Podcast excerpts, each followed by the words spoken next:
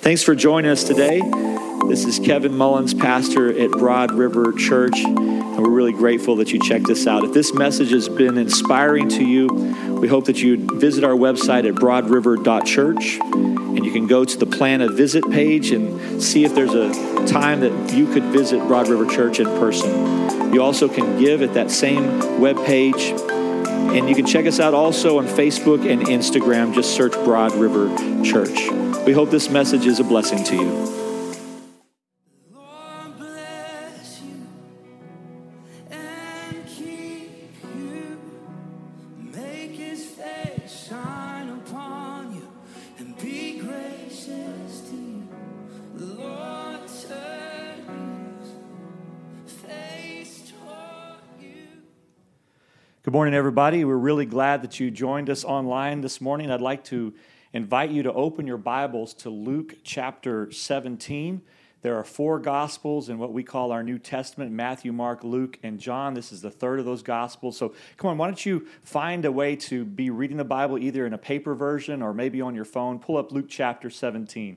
My name is Kevin, along with my wife Jacinta. We are lead pastors here at Broad River Church, and we are really missing being with all of you. I was thinking this last week of this uh, hair band uh, song from the 80s that says, You don't know what you've got until it's gone. Right? You don't know what you got. Maybe some of you know that song, until it's gone. And I always knew that I loved being with all of you, but now I'm starting to realize just how much it was.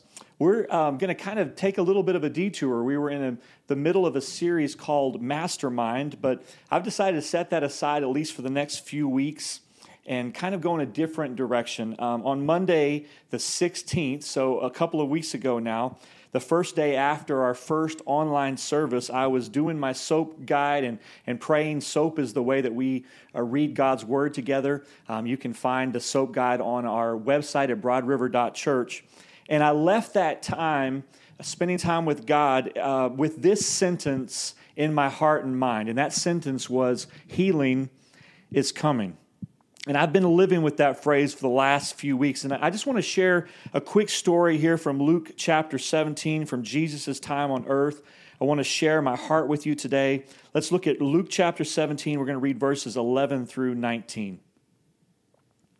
On the way to Jerusalem, he was passing along between Samaria and Galilee. And as he entered a village, he was met by ten lepers who stood at a distance and lifted up their voices, saying, Jesus, Master, have mercy on us. When he saw them, he said to them, Go and show yourself to the priest. And as they went, they were cleansed. Then one of them, when he saw that he was healed, turned back, praising God with a loud voice, and he fell on his face at Jesus' feet, giving him thanks. Now he was a Samaritan.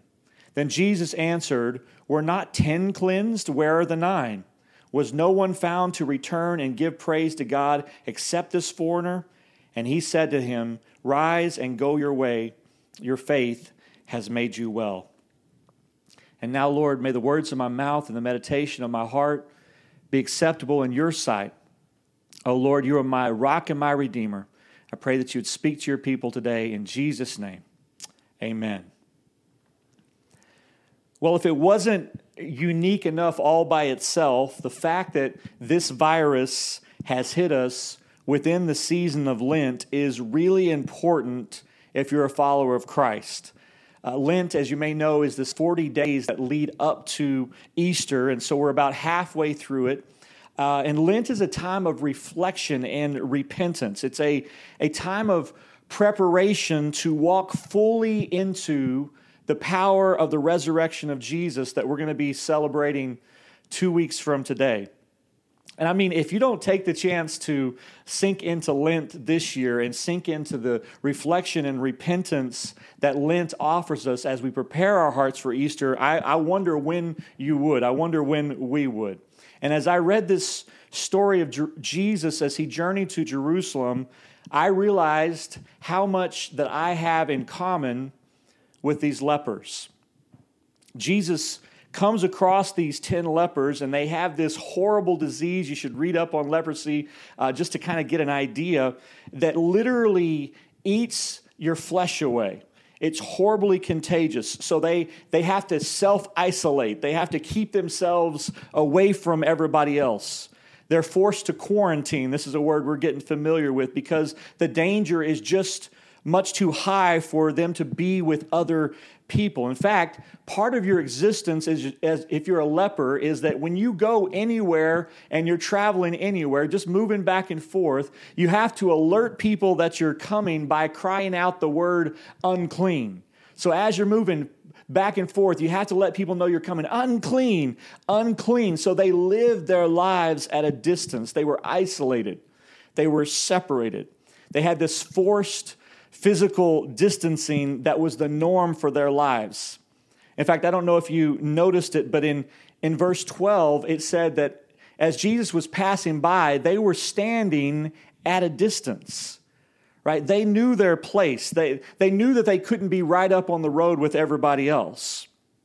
So when I say I have something in common with them. I believe that we all have something in common with them. I don't mean to say that our temporary situation, kind of this stay home, stay safe order that we're operating under, has anything in common with the, the living the life of distance and shame that they live. They're not the same. That's not what I mean when I say we have something in common. I don't know anything about that kind of life, but what I've realized more than ever is how much we are the same in our brokenness and our distance from God.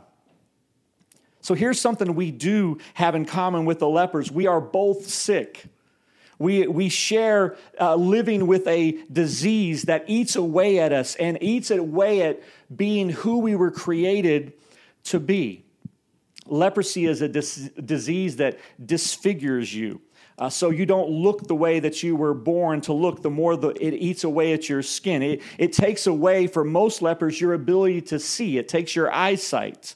Most lepers end up blind. And as humans, we all have this similar disease. The Bible calls it sin that disfigures us. So we were created to live one way, but we miss the mark. We go a different way. And when it gets really bad, this disease, we can't even see how far we've wandered away.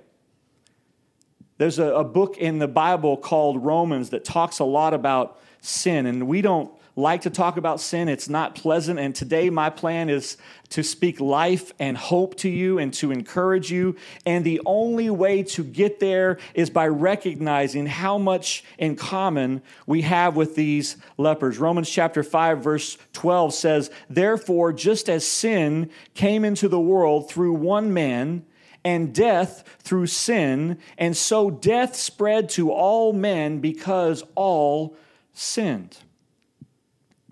Just say that out loud. All sinned. Come on, say it. All sinned. We all wandered away. We all did our own thing. We all missed the mark. We all stopped short of how we were created to live and who we were created to live for. You need to get this this morning. There, there was this king named David who was outraged at one point because he heard a story about how someone had done something awful to their neighbor he was hearing the story from this prophet named Samuel, and he said, Something's got to be done about this awful person who was awful to their neighbor. I want you to tell me who it is so that they can be punished. And the prophet looked him straight in the eye and said, It's you, David. You're the one that this story is about. So it's easy sometimes to see how others come up short. But this disease I'm talking about this morning will take away your ability to see it in yourself. Romans says all sinned. But fortunately for us, there is another all. Verse 13 of what we read today that says that from a distance, these lepers cried out to Jesus. They weren't too proud to beg, in other words, right? They weren't too proud to be heard. They cried out, Jesus, Master, have mercy on us. And it doesn't say that just one of them cried out, so we assume that it was, it was all of them. So here's the other all Jesus healed, he healed all of them. Look at verse uh, 14 again. It says, When he saw them, he said to them, Go and show yourself to the priest. And as they went, they were cleansed. I want you to get this. It was done just like that. They were healed as soon as he said the word. He said, Go show yourself to the priest, and they were all healed. Now, two things to know just because it's interest, interesting. First of all, the, the reason they had to go to the priest was because in that culture, it was the priest who had to proclaim you healed and clean.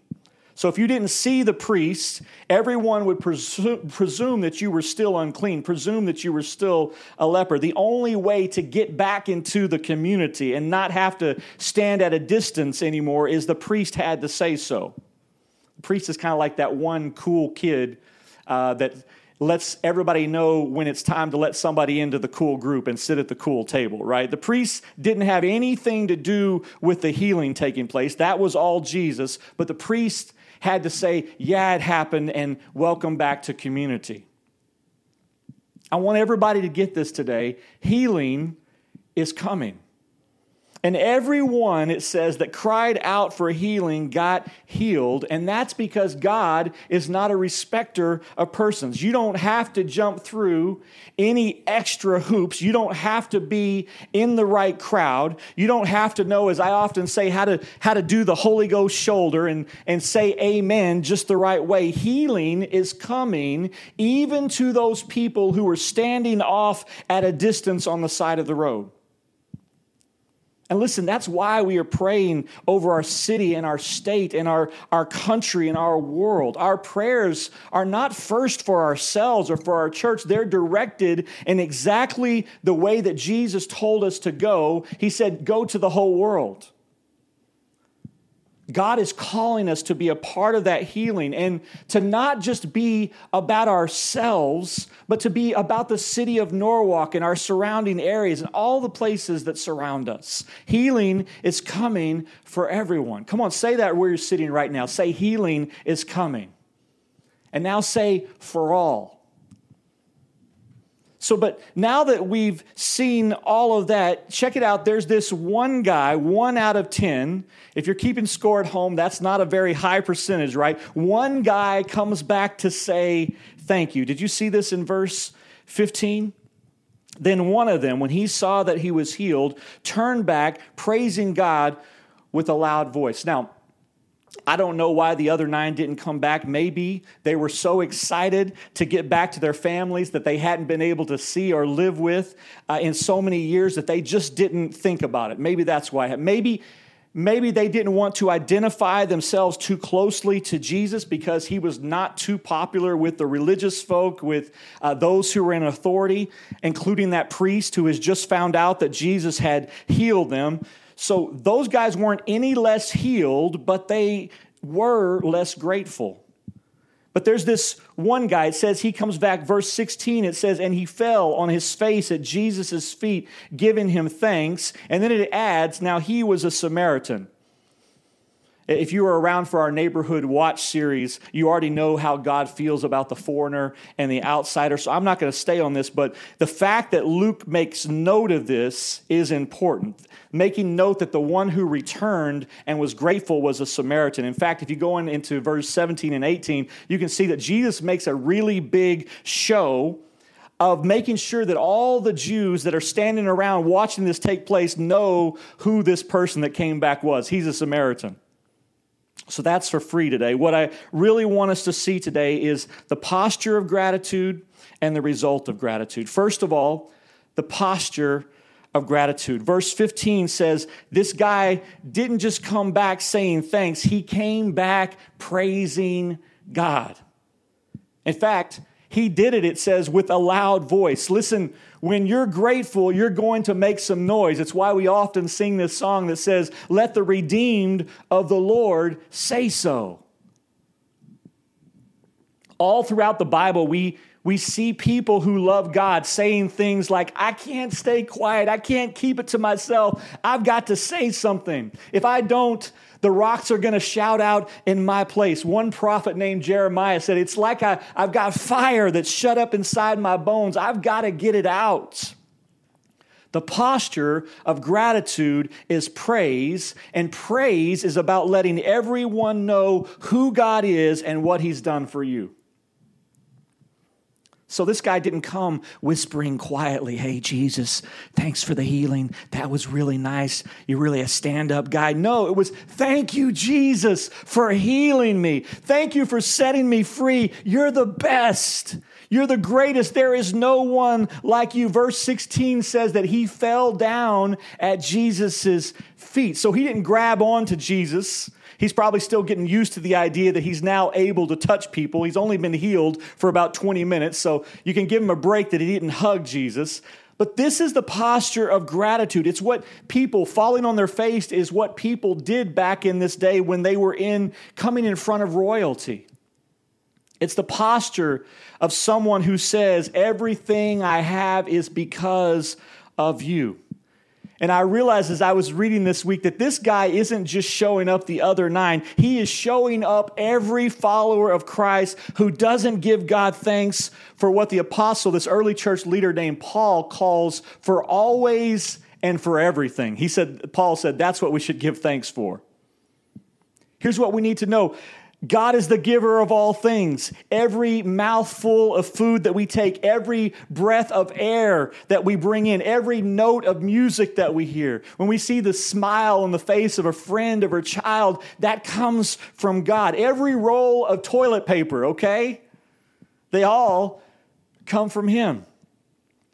I've, I've never, I don't think, appreciated the world that God created for us more than I have in the past few weeks. Uh, God didn't have to give us the kind of world that we live in, this beauty that we're surrounded with. He could have made it dull and boring, but He didn't. And I want you to listen to me. There's this old spiritual discipline called naming your blessings. And I want to encourage everybody at Broad River Church, those that are watching this week, to do that this week. Take out some paper, open up the Notes app on your phone, and just make a list of what God has done for you. Would you do that this week? Name them out. You can even start right as we're done here today or sometime this afternoon. Name them out and then thank God for them. This is the posture of gratitude. But I want you to keep one more thing in mind, and it's the result of gratitude. Look at the last thing that Jesus says to this former uh, leper, this grateful former leper, leper. He says, And he said to him, Rise and go your way the first thing he says is when he comes back is rise, get up. The first Christians would have recognized this is resurrection language. So he didn't just heal this guy, he's given him a whole new life. It's like this other story of the prodigal son. When, when the son returns back, the, the father says, This son that was once dead is now alive again. Healing is coming, but it's not just about covering up some temporary pain. It's not just about a short term virus or disease that goes away temporarily. Listen to me Jesus has a new life in mind for you. Watch this. God sees a faith inside of you that you aren't even able to see in yourself. He says He sees all of who you are, and that includes a part of you that some of you didn't even know was there. And God is saying to us in this crazy, scary moment of coronavirus 2020 rise up, get up I've got new life for you. In fact, there's more. The final words of Jesus to this man, he says, Your faith, in verse 19, has made you well. So faith and healing always go hand in hand. That's why we want to do everything we can in this season to build up your faith. This faith is not just about a wishing on a star kind of moment or some random belief in a higher power. This is the belief that the God of life and death is at work in and through Jesus in you. And it's not just some distant general truth, but it is a specific truth for you and me right here and right now. So you need to build up that faith, spending time with God in prayer. Do your soap reading. If you haven't started that, start that soap reading. Find an online small group or two. They're all listed on our website and they're going great. They're, they're growing and, and moving forward. List out your blessings as I've suggested. Spend some time just praising God. You might want to turn on some worship music and just praise God out loud. And notice to, to this guy that Jesus doesn't just say, Hey, guy, you're healed. No, he says, You are well. Right? If you've ever been sick, you know there's a difference sometimes between getting over sickness and being really well. If you've had a surgery, you might be technically healed up, but it might be weeks before you are truly well. In fact, other translations of this same verse use the word whole here. Jesus saying to this man, Your faith has made you whole. And that's the word I want to leave you with today. Here's what I believe the, the other guys, the other nine guys, they didn't have leprosy anymore, but I think they still had scars from what the leprosy did to them. I think there might have still been some blindness even after their healing because of what the leprosy did to them. But Jesus says to this guy, Your faith has made you whole. Come on, right where you are today, just say that word out loud. Say whole. Whole. What if the result of this season was not just avoiding the virus, but it was walking into the full life of faith that God has promised us? What if you didn't just emerge from your, your house at whatever point marked safe from COVID 19, but what if God raised you up to a new life and wholeness in Him?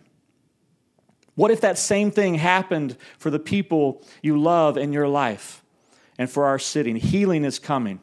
God wants to raise us to new life and wholeness. I want to pray for you right now. Lord Jesus, thank you that you've gathered us in this time, in this moment, in this place. And God, wherever you are, it's a holy place. And so we claim this as holy ground right now. Thank you, Lord, that you've spoken us today. And I, I pray specifically for, for people that are, are going to have the opportunity to discover this new faith within them. That, that God, you don't just have healing in mind, but you have wholeness in mind. And, and I thank you, Lord, that you are bringing your people to build up their faith to a new level of wholeness. That you don't want to stop short of everything that you have in mind for us, God. I'm thinking this morning of some people who are watching that may have never made the decision to follow after you. And as they've been listening and they've, they've been hearing about turning away from sin and they've been hearing about this Jesus that came for us and this one who came and laid down his life for us and, and because of his death and his burial and his resurrection has new life for us a whole new kind of life. And as they've been hearing about that, they've realized that they've never made the decision to follow after you. So, God, just right here in this moment, I want to lead those that are listening right now. And if you're listening right now and that's you, if you just have your eyes closed and I'm going to pray a prayer, and if you would just repeat this prayer after me, and I'm going to say the words, but make them your words. Make this your prayer to the Lord right now. Pray this prayer. Say, Lord Jesus, thank you for coming for me. Thank you for dying for me.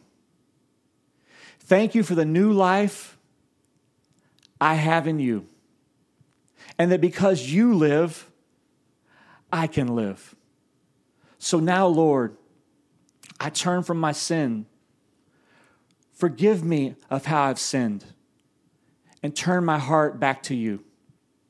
And to the best of my ability, I will follow you the rest of my days. In Jesus' name, amen.